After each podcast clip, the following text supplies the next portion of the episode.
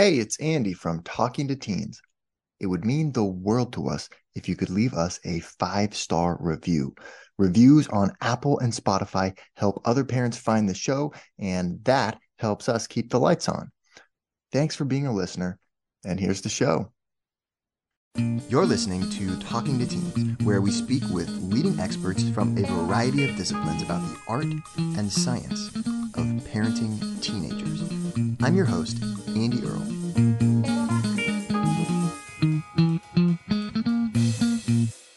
We're here today with Shimi Kang talking about her new book, The Tech Solution Creating Healthy Habits for Kids Growing Up in a Digital World. Shimi is a Harvard trained psychiatrist, a best selling author, the founder of Dolphin Kids, the CEO of Spark Mindset, and the host of the YouTube show Mental Wealth with Dr. Shimi Kang. Dr. Kang is an expert on the neuroscience of addiction. And in her new book, she looks at how that plays out when it comes to technology.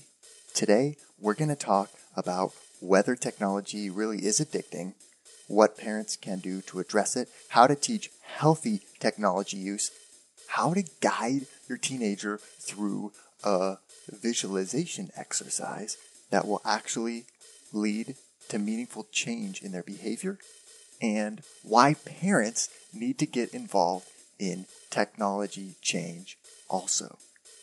Really excited to dive into all that and more on the show today. Dr. Kang, thank you so much for making the time to be here.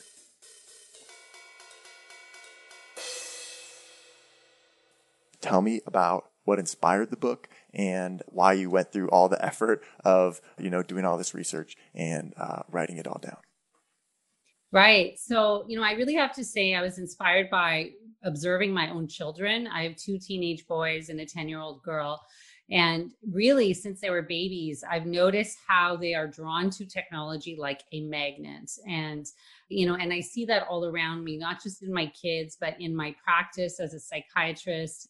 You know, after I wrote my parenting book, The Dolphin Parent, when I was going and doing speaking and podcasts and events, the number one question that always came was technology and yeah. what is it doing to our young people's brains? Mm. How can we as parents uh, manage it? It's really a, a tough issue. It seems overwhelming. It's not something we grew up with. So there's a generation gap there.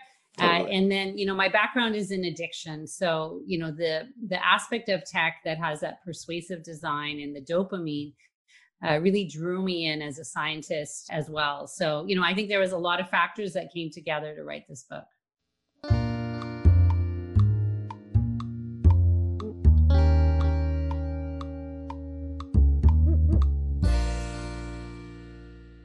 Okay, so talk to me about addiction.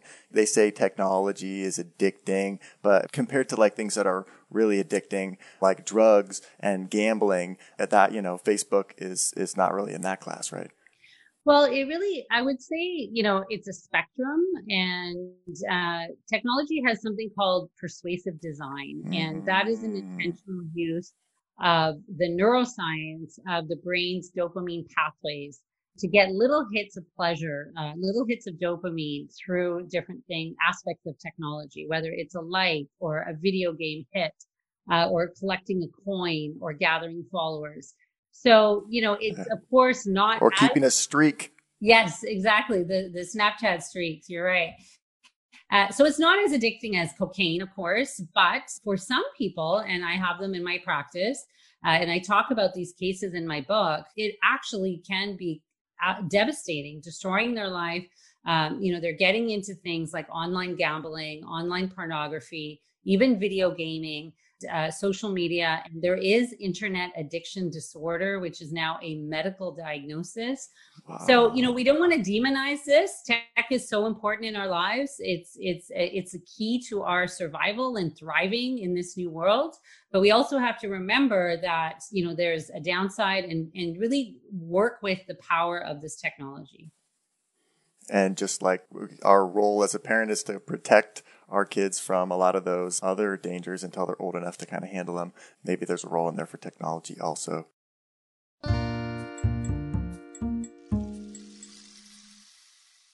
I thought it was really interesting. You talk about Sean Parker from Facebook has admitted that they designed the whole thing not to help people connect, but uh, to addict and hook people. Yeah, it was really interesting when we did the research on what's happening in Silicon Valley, and we actually found that you know tech executives are are actually not using allowing their children to use technology because uh, right. they they understand the neuroscience that's in there. And I don't want to say that you know this is a big evil industry and conspiracy. Their goal isn't to destroy children's lives and brains, but their goal is very clearly uh, it is a consumer product um, designed to attract your attention and keep your attention.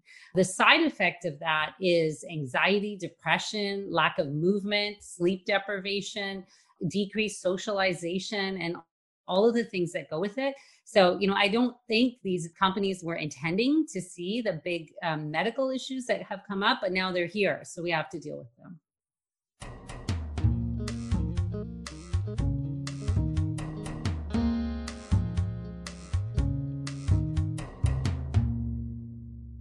It, with addiction comes, you know, other things like withdrawal when you stop using whatever it is. So do you see that then with these cases of technology addiction that there's a phase of withdrawal?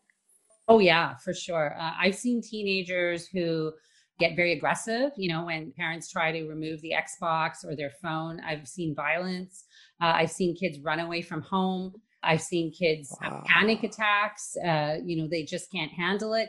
Even in my office, you know, I ask the teenagers I work with to put the phone on my desk, and many of them can't do that. They they're like, Dr. Kang, can I just hold it in my hand or sit on it? I need to feel it. Uh, so I definitely have seen that uh, in my practice wow. for sure. I feel it myself sometimes. I feel when I don't have my phone, I feel uncomfortable. I feel like I'm missing something. Right. Yeah. So, yeah. Yeah. Yeah. I think we all have a bit of that.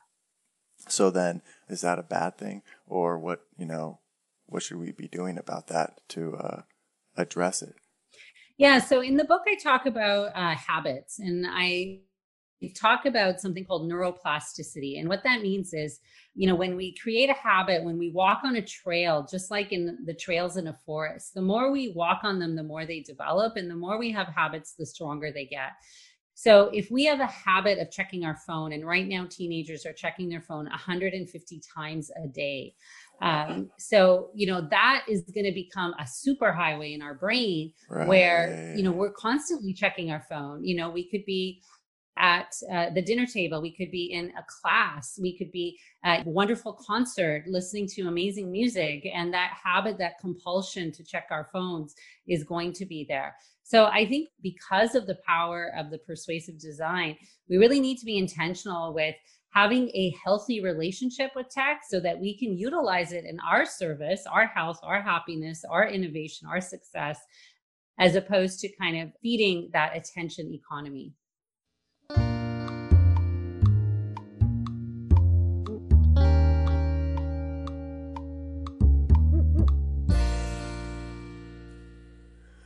The cases that you have where it gets really bad with technology, what is causing that compared to kids who are able to handle it safely and, you know, not get carried away with it and not have to have a problem?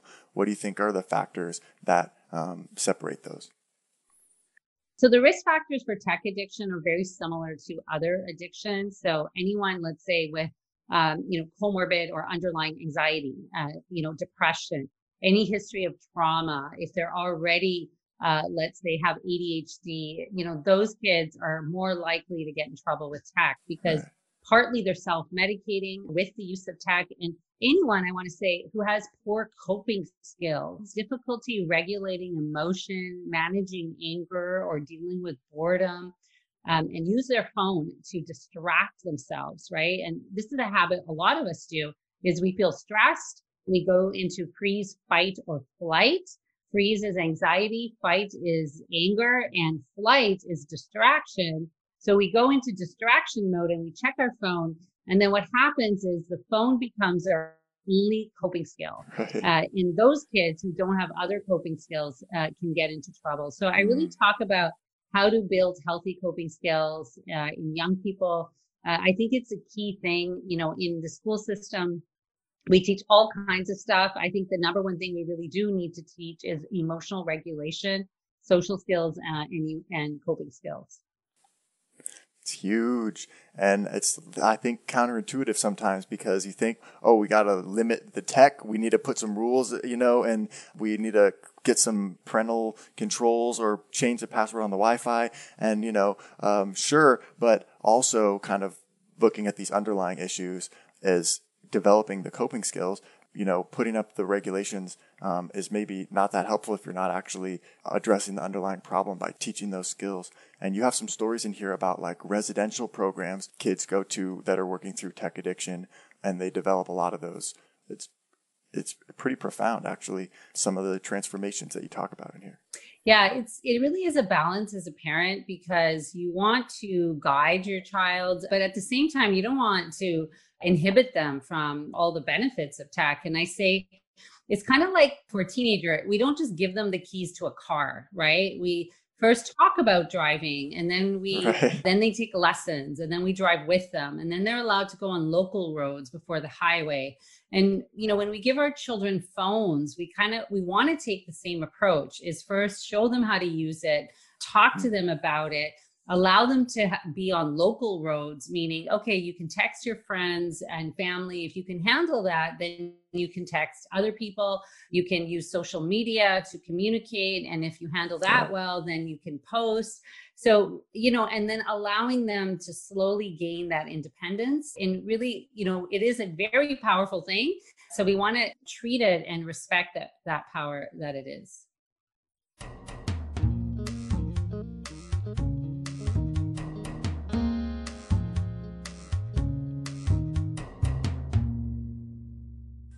So, is there any hope then if you are past that point already and your 14 year old has free reign of tech and um, you're now just kind of saying to yourself, oh man, I really should have, I got to kind of impose some boundaries and limitations here? Yeah, there's definitely always hope. Uh, I say our brain has this wonderful thing it's a complex word for hope, but it's called neuroplasticity. Uh, and what that means is we can always change our habits, we can always learn, we can rewire basically who we are, all of our ha- daily habits. It does take time, it takes effort. Luckily, young people are more neuroplastic, meaning it's easier to change habits under the age of 24 because the brain is still developing, it's maturing, it's already wiring and rewiring. So, in the Tech Solution book, I have a six step plan on um, exactly how to reset your family's tech diet uh, and go through it sequentially and step by step because families need help. It's not going to happen magically. You can't just say, okay, we're going to do it. You need a plan and a process to go through.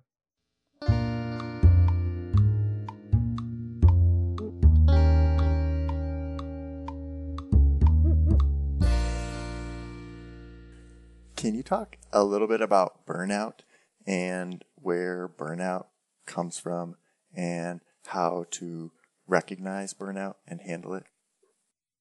Yeah, so burnout's a really interesting word because it's becoming a medical diagnosis. It's not quite there yet. It's it's being looked at in Europe and actually being used for disability now.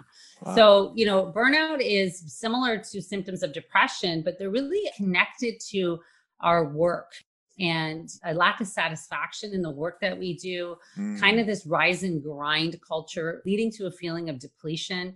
Now, the way tech fits into that is, you know, tech allows us to always be on. You know, we can always check our email, we can always check our Slack channel. We're never off work. We right. think we can multitask when in fact we can't. Um, you know, our brain doesn't have the ability to do three things at once, even though you want to eat lunch, listen to a podcast, and check your email. We can only do one thing at a time. And when we try to multitask, we do all those things poorly. Um, and it actually leads to a real sense of fatigue, exhaustion. We get brain fog. So, you know, in the book, I talk about the difference between multitasking and mindfulness. And when we really want to be efficient, sometimes in our goal to be efficient, we try to multitask, but it it's actually reducing our productivity.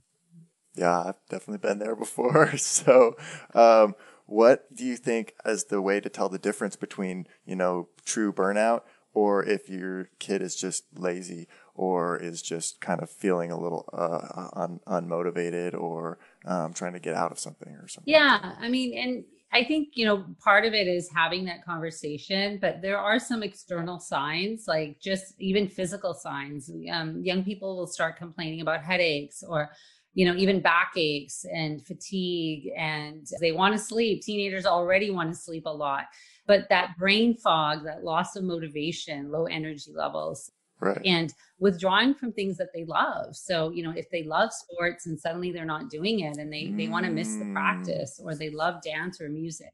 So those are some kind of red flags that would say you might be headed towards burnout. And teenagers, especially those heading into college years, are highly stressed. If we look at a group of the most stressed people, it's the age of between 15 and 24 and you know that university admission cycle or graduating um, from high school and the demands uh, even if you're not going to college are, are, really intense at that age group. So they're really a high risk category. Interesting. And so then if burnout is kind of about feeling that feeling like you don't have the passion for what you're doing and you're just kind of going through the motions then is the solution sort of helping them find a cut some stuff um, and find some time to but then also find rekindle the passion somehow. Yeah. Uh, so in the book, I talk about our two nervous systems. I say we pretty much operate in either survival, which is that stress response of freeze, fight, or flight. Nothing happens in there other than those three things. Uh, we feel anxious, we feel irritated, or we feel distracted the rest of life, everything we want, all learning, all growth, all recovery, all repair, all creativity, innovation, all of that happens in the parasympathetic nervous system or the growth nervous system. So, you know, if you lose your passion, it's really not that hard to get back. You know, in the sense I say it's simple, but simple is not easy. It's simple to sleep and drink water, but right. most of us are chronically sleep deprived and chronically dehydrated. So, you know, when we hear these simple things, we're like, oh, but they're actually not easy. And knowing is not doing. We know they're important, but that doesn't mean we're mm. doing them. So if we want to move and get out of burnout, we have to move from that survival system to that growth system. And I say the best way to do that is a little trick that I put in the book is anything you wouldn't do if you're being chased by a tiger will move you from one system survival into growth. So if you're being chased by a tiger, you wouldn't stop and take long, deep breaths, right? You would you would breathe like really shallow.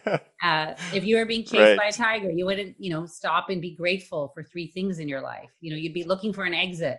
Uh, you wouldn't, you wouldn't play. You yeah, wouldn't right. do a cartwheel. You wouldn't look at an interesting leaf or stare at the clouds. So curiosity mm. and recreational activities. So what you would do if you're being chased by a tiger is be anxious angry and run like hell and try to escape. Freaking out. yeah, right. Yeah. Uh, I like that a lot. That's cool.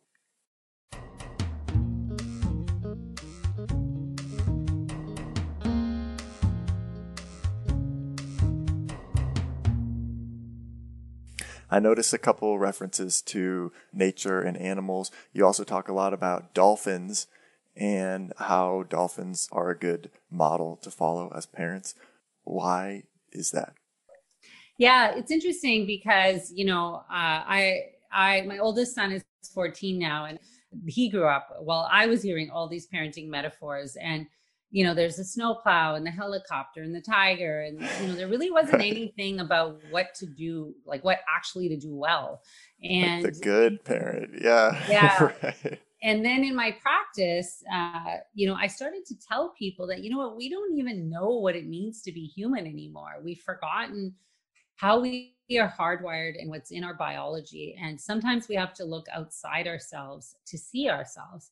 So i started to use this metaphor of a dolphin and i would tell people like look dolphins swim in the ocean but guess what? They sleep by alternating their brain hemispheres spheres one at a time for 20 minutes but they do it because it's that important for their survival and growth. So you know the metaphor of the dolphin is about the qualities of parental relationship. You don't want to be the shark which is overbearing and aggressive. You also don't want to be a jellyfish which is lacking expectations and rules. That's permissive parenting. You want to be authoritative in that middle place. The body of the animal is firm but flexible. So you want to have rules, expectations, but you want to be flexible and adaptable as they grow and different children's personalities. And you want to bring in three key activities into your life. And these are three things dolphins and all mammals do every day their play, others, meaning social connection, and downtime. So, you know, those three activities are sacred activities. They're the key to our success and motivation. But children are not playing enough. Um, they're not connecting enough in real life, and they're not getting enough downtime. So, all of that kind of was part of the metaphor of the Dolphin Parent book I wrote in 2014 and the goal of the dolphin parent is to have a dolphin kid. Uh, and a dolphin child or kid has those qualities um, that the dolphins are kind of known for. They're curious, they're collaborative, they're good communicators, they're community minded. You know, they have creativity. So, those 21st century skills that are so important, you know, for the future, for being future ready in an ever changing, fast paced world. We're here with Dr. Shimi Kang talking about the neuroscience of teenage technology addiction. And we're not done yet. Here's a look at what's coming up in the second half of the show. And teaching kids healthy assertiveness. Oh my gosh, there's so many adults I see in my practice who have had so many issues in the workplace in their relationship because they just don't know how to be assertive how to say no in a healthy way that's not rude and they don't feel guilty about.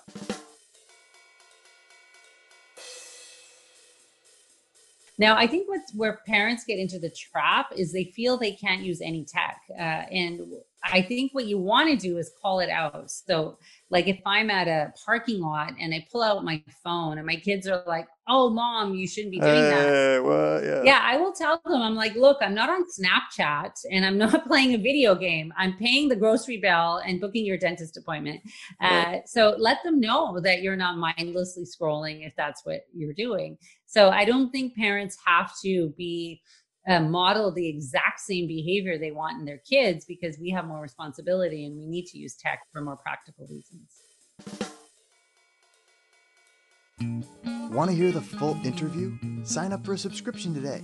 You get unlimited access to all the interviews I've conducted. It's completely affordable, and your subscription helps support the work we do here at Talking to Teens. Thanks for listening. I'll see you next time.